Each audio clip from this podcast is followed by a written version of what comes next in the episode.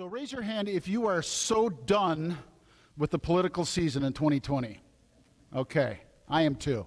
I mean, I'm done, done. Um, it's not only the amount of ads that are on TV, and I know this happens every election cycle, but it's not just the national election, it's the local ones too. You can't hardly watch a sporting event or any show on TV without every two minutes another political ad. So that part of it's really got me over the edge.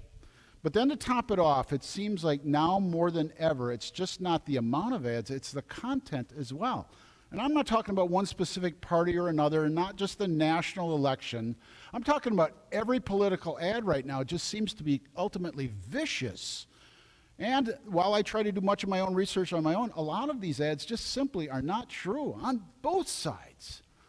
So I would propose this. I think, as far as political campaigns and ads go, what we need to do is bring back this commercial. It, maybe you're familiar with it, but it played some years ago. I think it's time for this political ad. Well, you're wrong.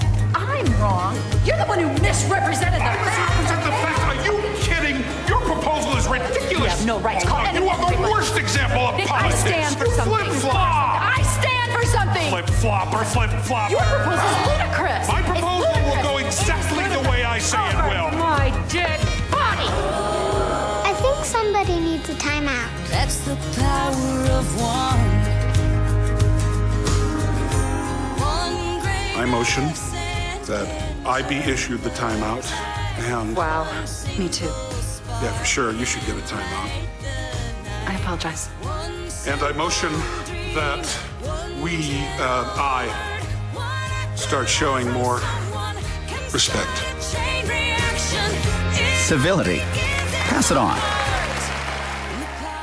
That'd be neat to see on TV again nowadays. It would give you a little more faith in our political and election system if people actually treated each other with the respect that they deserve. I don't know if it's being taught so much anymore, but when I was a young kid growing up, this was the adage that we were taught. If you didn't have something nice or constructive to say about somebody, you just kept your mouth shut. Maybe it's because it's things like Facebook and other social media, or the fact that people can talk about others so anonymously nowadays. It's not just the amount of what's being said, but it's the viciousness with which things are being said. I think that carries over even in our face to face conversations sometimes. If you really stop to listen to some of the things that people are saying nowadays, it's just downright hateful. So I wonder if maybe this rule shouldn't be implemented more nowadays, that sometimes people need to just learn to keep their mouths shut. But what about those times when we actually have to open up our mouths and say something? One is, what are we supposed to do if that's not an option? And, and there are times like that. If we see somebody spiritually struggling, that was part of last week's lesson, we are obliged as fellow brothers and sisters in Christ to say something for the sake of their souls more than our own benefit. There's also times when we see somebody headed towards error, or maybe they're toying with things that are just plain false, especially in spiritual matters, but others as well. We're compelled by the love of Christ to actually say something, to issue warning, to offer guidance, especially if we've had the life experience or reached a level of maturity where we can actually offer some good insights to other people. And what about the opportunities the Lord gives us to actually share our faith? especially with those who have no clue how much God absolutely loves this world. We are not just offered the opportunity, but we are compelled to say something. What do we do in those situations? And when that question crosses our mind, should I say something or not? Paul today is going to teach us yeah, there are times where you absolutely need to say things. But what we're going to learn in the answer to our lesson today, it's less about what we're saying as far as what's coming out of our mouths as it is what's coming out of our hearts. And there's a very simple way in which Paul gives us this. He says, instead, speaking the truth in love, we will in all things grow up into him who is the head, that is Christ. Most people will read that passage and they only hear the first part. Okay, I need to say nice things to other people. But there's so much more packed in here, and there's so much that Paul is trying to teach the Ephesians and the Holy Spirit us that we need to unwrap this just a little bit. And so, what I want to do is spend some time in the context in which Paul says these words. Now, maybe by now the whole concept of Ephesians and the letter Paul wrote to them is fresh and familiar to you. And the reason I say that is because exactly one month ago we had another nagging question that we answered from this very letter, Paul's letter to the Ephesians. You may or may not recall, but it was the lesson on whether or not we're thinking too small when it comes to God his interaction in our lives and how he works with this entire world. And of course, Paul's conclusion is yeah, oftentimes human beings think way too small because God can do immeasurably more than we could ever hope for or even dream up in our little human brains. Now, the reason why I bring this up is because at that time I went through context, and that's really been about the only downside to having the two locations. Is I preached that lesson down in Fort Atkinson. I don't know if Pastor Abrahamson used this clip or not, as far as context goes here in Cottage Grove, but I'm going to show parts of it again. One of the things I want to if you will, clue you in on is that the letter to the Ephesians is actually written in two parts. The first three chapters are what we would call the doctrinal part. Basically, Paul reviews the gospel lesson, the message of God's love. And there's doctrine to that, there's teaching to that. And what he does in the second part, and that's what we're going to get in today, is he takes these doctrines, these truths, and then he wants us, and the Holy Spirit directs us to apply them to our human lives. And there's two ultimate applications to the message of God's love. One is we love God in return. And then, secondly, it impacts our hearts and lives in such a way that we reflect and show Christ's love to other people as well. That's what the last three chapters of the book of Ephesians talk about. Now, you might think, okay, Pastor, I remember this. I remember you saying this, or Pastor Abraham saying this, but I also find out that sometimes it's important to go over all the details, even if it's a bit redundant. Because if we don't really set ourselves back into the context in which Paul is writing these things, we're going to lose a big chunk of this message. And it is an important and vital message. So forgive me if I'm repeating myself, but there's certain details that we need to understand because of the things that Paul says. One detail is, is this is part of the prison letters these four letters that Paul wrote during his first Roman imprisonment. What that tells us is the Holy Spirit provided the Apostle Paul with a good deal of time to actually sit down and write these letters. Now, the one to the Ephesians wasn't the primary letter that he sat down to write, it was the one to the Colossians. And if you're looking over my shoulder, you can read about this Colossian heresy that was going on. And there's a lot of debate and questions what exactly that was, but basically it was a watered down form of the gospel. It was one of those teachings where it's like, yeah, Jesus is good for you, but it's not the full package. There's things that you need to do, things you need to believe in order to reach the ultimate of what God wants for you. It was a bunch of malarkey. It was garbage. And so Paul was inspired to write to the Colossians to warn them and to tell them to get rid of this lie. And since the messenger was on his way to Colossae, it made perfect sense for the Holy Spirit to inspire Paul to write a letter to the Ephesians because he could drop this letter off there. We should remind ourselves Paul's not writing because of some specific problem going on in Ephesus. He's actually writing to encourage them and to give thanks to God for how God was blessing their work and all of their labors. But as it divides itself out and Paul reviews the message of God's love, he says there's so much more that God would have for you. And sometimes I think as Christians we fall into this foolish thinking that God is only hopeful for our eternity. Someday I get to go to heaven and have the greatest time of my life. But there's so much in each of these letters that talks about God and our relationship right now and how God wants so much more for us right now. And that's really what we get into when we talk about how we speak to each other as brothers and sisters in Christ. So I'm going to show you this context video. And it's an edited version, so I've chopped out the first three chapters because I played that last time. So I'll play the introduction and then the part about the last three chapters.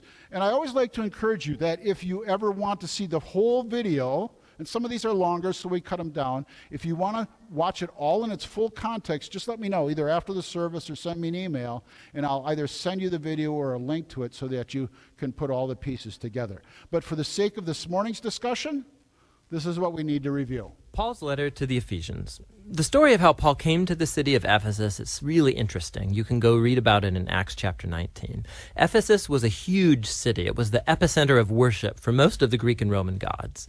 And for over two years, Paul had a really effective missionary presence there, and lots of people became followers of Jesus. Years later, after being imprisoned by the Romans, Paul wrote this letter. The movement of thought in the letter divides into two really clear halves. In the first half, Paul is exploring the story of the gospel, how all history came to its climax in Jesus and in his creation of this multi ethnic community of his followers. The second half of the letter is linked to the first by the word therefore. And here Paul explores how the gospel story should affect how we live every part of our life story, personally, in our neighborhoods and communities, and in our families. So let's dive in. The second half of the letter begins with Paul shifting gears, and he starts challenging the reader to respond to the gospel story by how they live their own life story. So he starts in chapter 4 with just the everyday life of the church. The church is a big family with lots of different kinds of people, but he emphasizes that they are one. And one is a key word in this chapter. They are one body that's unified by one spirit. They have one Lord with one faith. They have one baptism. They believe in one God. That's a lot of unity. However, Paul says unity is not the same thing as uniformity. He goes on to explore how Jesus' new family consists of lots of very, very different kinds of people, but they're all empowered by the one Holy Spirit, each using their unique talents and passions to serve and to love each other and to build up the church. And here he uses two really cool metaphors. One is building up the church as a new temple, and the second is that they are all becoming a new humanity with Jesus as the head. And this new humanity is a metaphor he's going to then run with for the next couple chapters. Paul challenges every Christian to take off their old humanity, like a set of old clothes, and to put on their new humanity, in which the image of God is being restored. And he then goes on into this long section where he compares this new and old humanity. So instead of lying, New humans speak truth. Instead of harboring anger, they peacefully resolve their conflicts. Instead of stealing, new humans are generous. Instead of gossiping, they encourage people with their words. Instead of getting revenge, new humans forgive. Instead of gratifying every sexual impulse, new humans cultivate self control of their bodily desires. Instead of getting drunk, new humans come under the influence of God's Spirit. And he spells out what that influence looks like in four different ways. The first two have to do with singing, singing together, but also singing alone. And this is really interesting that the first thing that Paul thinks of about how the Spirit works in the lives of Jesus' people is singing and music. The third sign of the Spirit's influence is being thankful for everything. And the fourth is that the Spirit will compel Jesus' followers to put themselves underneath others and to elevate others as more important than themselves. And Paul actually expands on this fourth point by showing how it works in Christian marriage. So you have a wife who follows Jesus. She is called to respect and to allow her husband to become responsible for her. And the husband is called to love his wife and to use his responsibility to lay down his selfish agenda and to prioritize his wife's well being above his own. And Paul says it's this kind of marriage that's actually reenacting the gospel story. The husband's actions mimic Jesus in his love and his self sacrifice. The wife's actions mimic the church, which allows Jesus to love her and to make her new. Paul then applies the same idea to children and parents, as well as slaves and masters. Paul closes out the letter by reminding these Christians of the reality of spiritual evil. These are beings and, forces that will try to undermine the unity of Jesus' people and to compromise their new humanity. And so Paul challenges them to stand firm and to put on this metaphorical set of body armor, which he describes in detail. And Paul has drawn all of these pieces of body armor from the book of Isaiah and how Isaiah depicted the messianic king. And so now, as the Messiah's followers, we need to make the Messiah's attributes our own since we make up Jesus' body. Practically, I think Paul means for Christians to begin to form habits, proactively using prayer and the scriptures and our relationships with each other to help us grow and mature as followers of Jesus. And that's the letter to the Ephesians. Very powerful. It's where Paul summarizes the whole gospel story and how it should reshape every part of our life story. That's the neat thing about this book. I'm sure there's sections you're very familiar with, like the armor section, or you've probably been to a wedding and you've heard the marriage section probably as a text or at least one of the readings. Of course, everybody knows the, the Ephesians 2 by grace you are saved through faith. Uh, it's a gift of God. It's something that we can't do on our, our own. But there's so much of the letter to the Ephesians that is either forgotten or lost because that passage goes on we are all created to do good works to bring glory to god and ultimately part of what a letter to the ephesians talks about is how we can also be a blessing to one another and ourselves and that's what this section really starts to focus in on. Now with that as the backdrop and understanding our answer to the question of whether we should say something or not paul begins with a contrasting word instead What's he contrasting? This is the section, the, the closest context that comes right before, and you'll see this throughout these last three chapters in the letter to the Ephesians. There's, there's two things that Paul keeps pounding away on. One is, is that we become uh, a, a blessing to each other in the body of Christ. And just think about that if you've looked at local or visible congregations, some act and work beautifully together. People love one another, more work is accomplished, more gospel is shared, more glory is brought to God. But then you'll also look at some congregations like a family and they're, they're dysfunctional. There, there's constant bickering, there's fighting. And so what happens is the people aren't blessed. God's name isn't glorified. The gospel isn't shared. And, and that's what Paul is talking about. There's a way to honor and serve God that ends up not only blessing others but ourselves. And that's the second part of this the more and more we practice this sanctification, this actually living out our faith, the more mature we become. And, it's this circular thing. The more mature you are, the more proficient you become at actually doing the things that God has created us and designed us to do. Now, why do I spend so much time telling you what Ephesians is about? Because we're honing down in on this one passage, and it speaks volumes. When we not only look at the specific things that Paul is saying, but how he's saying that. It's a mirror of what this lesson is about.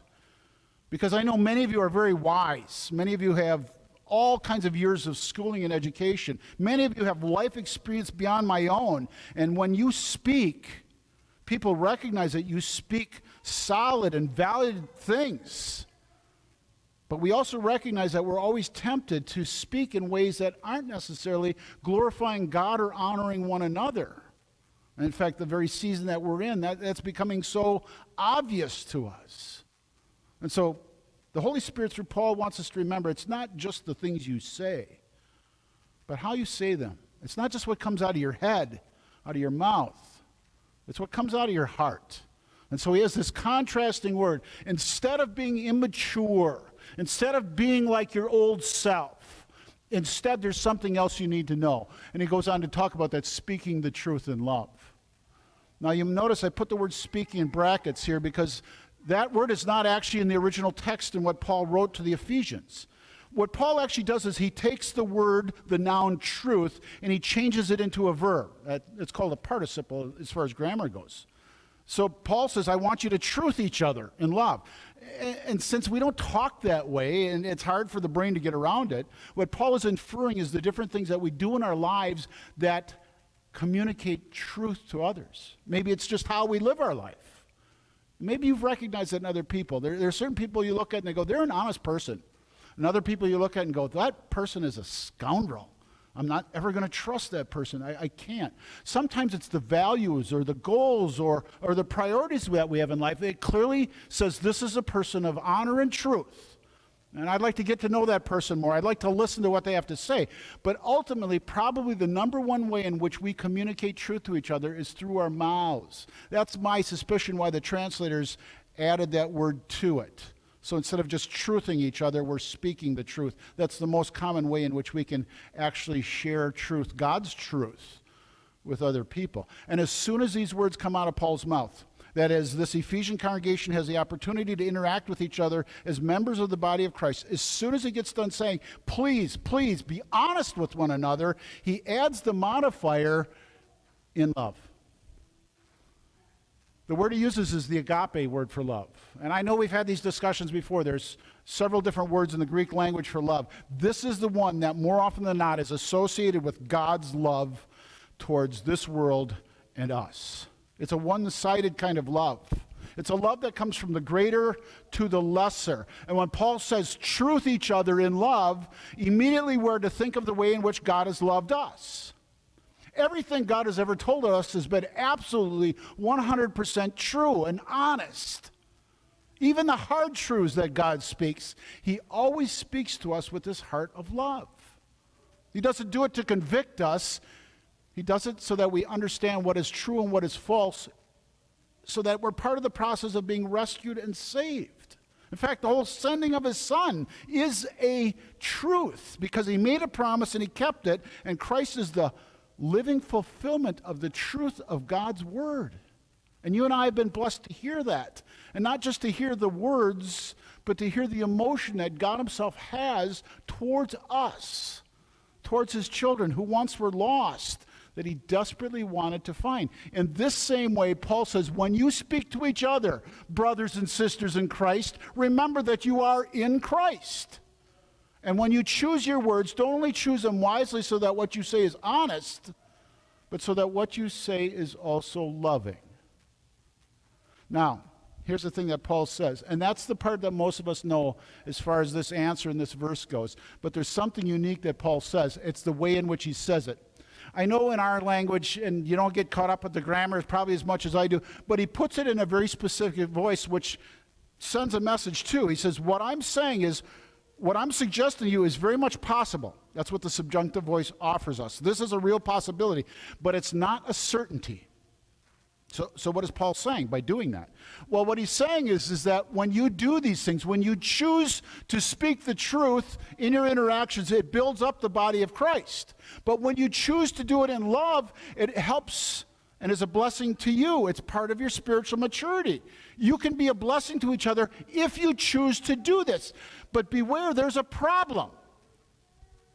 And nobody knew about this problem more than the Apostle Paul. You can go to sections of his other letters and hear Paul talk about this wrestling match between the old man of unbelief and the new man of faith. The Christian has both those natures.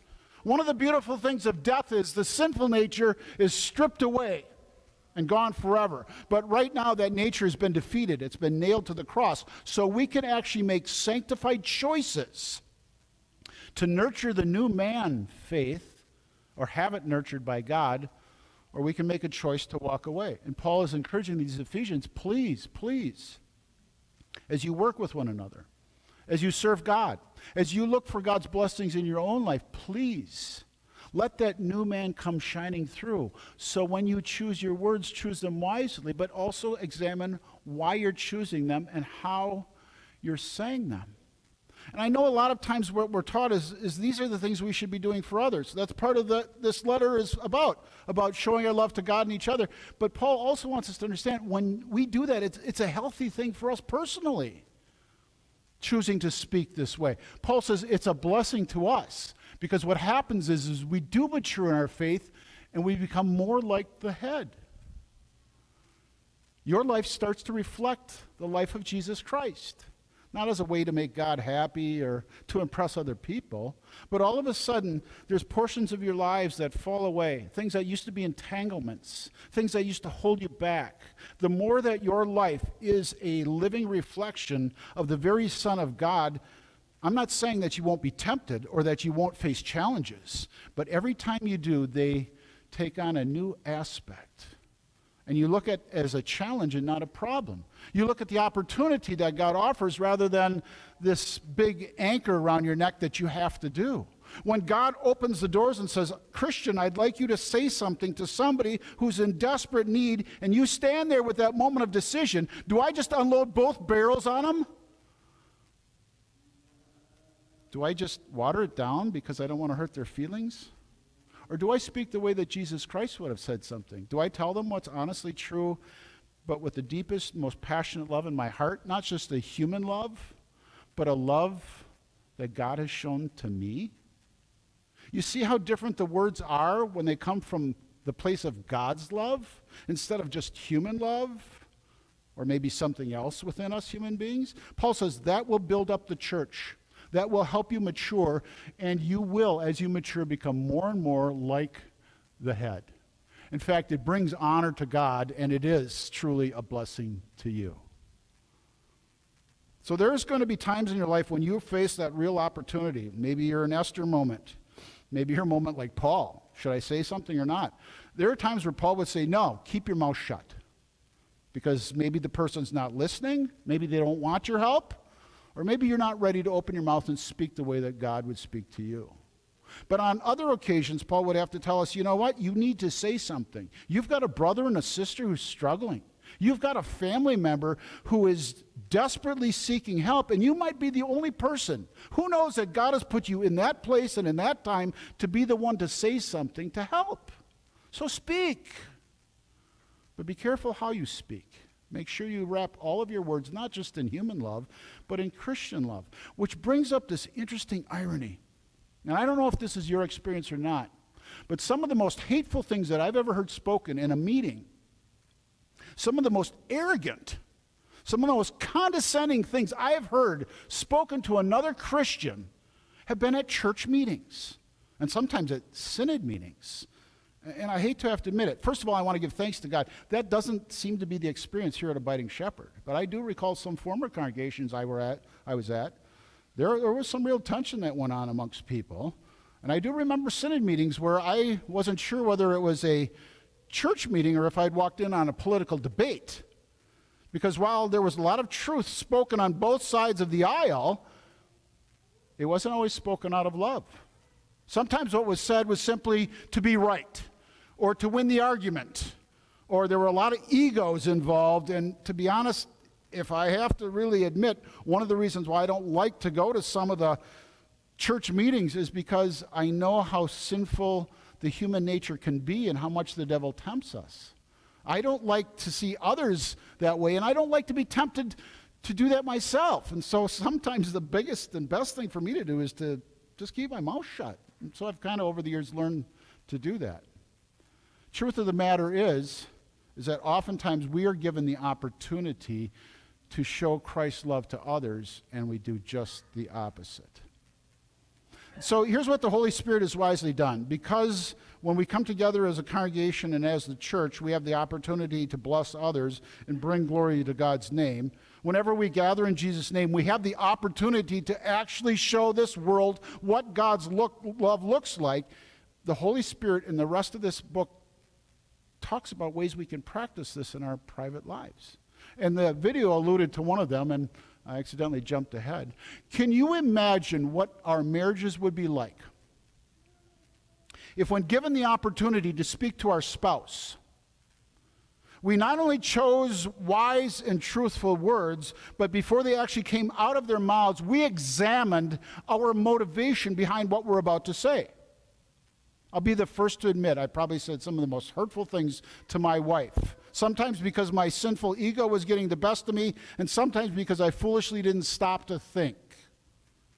And so I pray to God that He would help me choose my words wisely, but to stop and examine that what I'm about to say isn't just because I love my wife, but that what I'm about to say is because God has chosen to love me. Can you imagine how blessed the church would be? and how much the name of Jesus Christ would be glorified if the Christian marriages of this congregation took that same attitude of speaking the truth in love.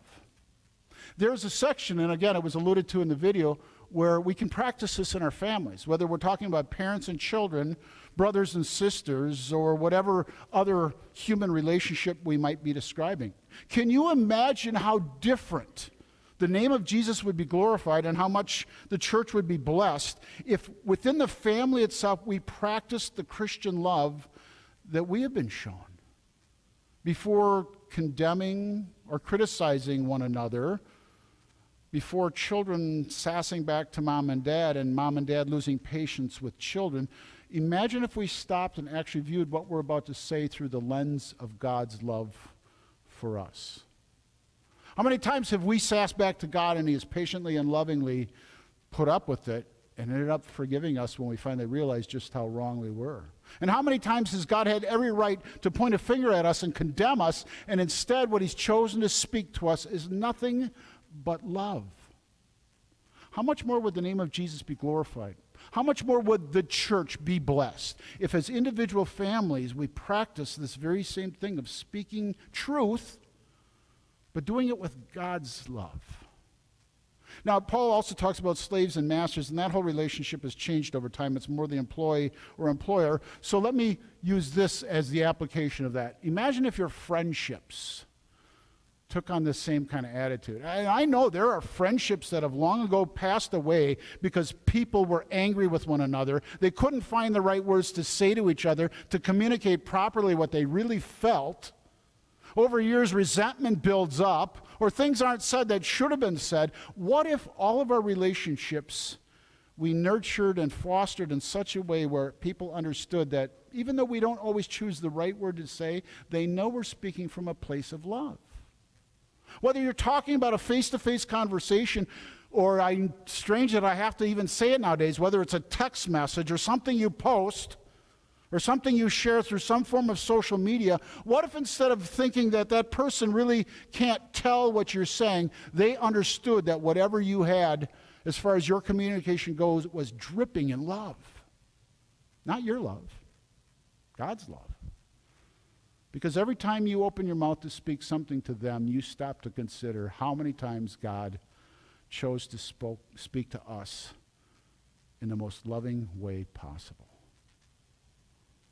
And if you ever get to the point where you think, you know what, Pastor, that's just a lot of work. Those relationships, some of them need to go away. I don't think I even want to go through that hassle. Then what we need to do is stop and consider how the truth being spoken in love was modeled for us and done on our behalf at the cross. There, the Son of God could have condemned the entire world. Imagine him hanging there if he had only spoken truth. I'm dying for you, and none of you really appreciate this. I'm paying for your sins, and none of you deserve it. That's truth. But instead, he chose to speak his words in love. Father, forgive them. Most of us are clueless. They were at the cross. And how many times in our lives have we ignorantly done and said things because we didn't stop and ask God, what should I say and how should I say it? If it ever seems like it's just too much effort, too much work to follow what the Holy Spirit tells Paul to teach us, then consider how your Savior spoke to us and for us as he made us members of his body, as he gave his life so that we could once again be part of the family of God. Should I say something? Sometimes it's wise not to. But when you're finding yourself in a situation where you need to, you're compelled to, your responsibility is to actually say something, speak truth. But do it in love. Not only will it be a blessing to that person to whom you are speaking, you might be surprised just how much of a blessing speaking the truth in love will be to you. You don't have a ton of things in common with God, but there is one thing you speak, so does He. God spoke light into existence with His words. I wonder what you could speak into existence with your words this week. I wonder what kind of love you could speak into your marriage that feels like it's in neutral. I wonder what kind of courage you could speak into the heart of a child who's hurting. I wonder what kind of peace you could speak into your broken friendship. What kind of hope you could speak into your own weary soul. I want you to know that the most powerful words you're going to speak this week is probably not going to be on a stage or a conference call or closing the deal with a client that you want. The most powerful words you're going to speak is probably just with one or two people listening, maybe zero. It's totally possible that the most powerful sentence you'll say this week is a thoughtful text message that you send to a friend who's walking through the valley of the shadow of death. It's the apology email that you finally get the courage to send. It's the whispered prayers through tears in the middle of a dark night. Powerful words aren't just for preachers who stand behind pulpits. They're for parents who stand next to bunk beds. Speak life for kids, for spouses who share hopes and dreams pillow talk, not criticism. For teenagers who stand up to bullies, stand up for the uncool kids. Your tongue is so small, but so powerful. Your tongue is telling a story.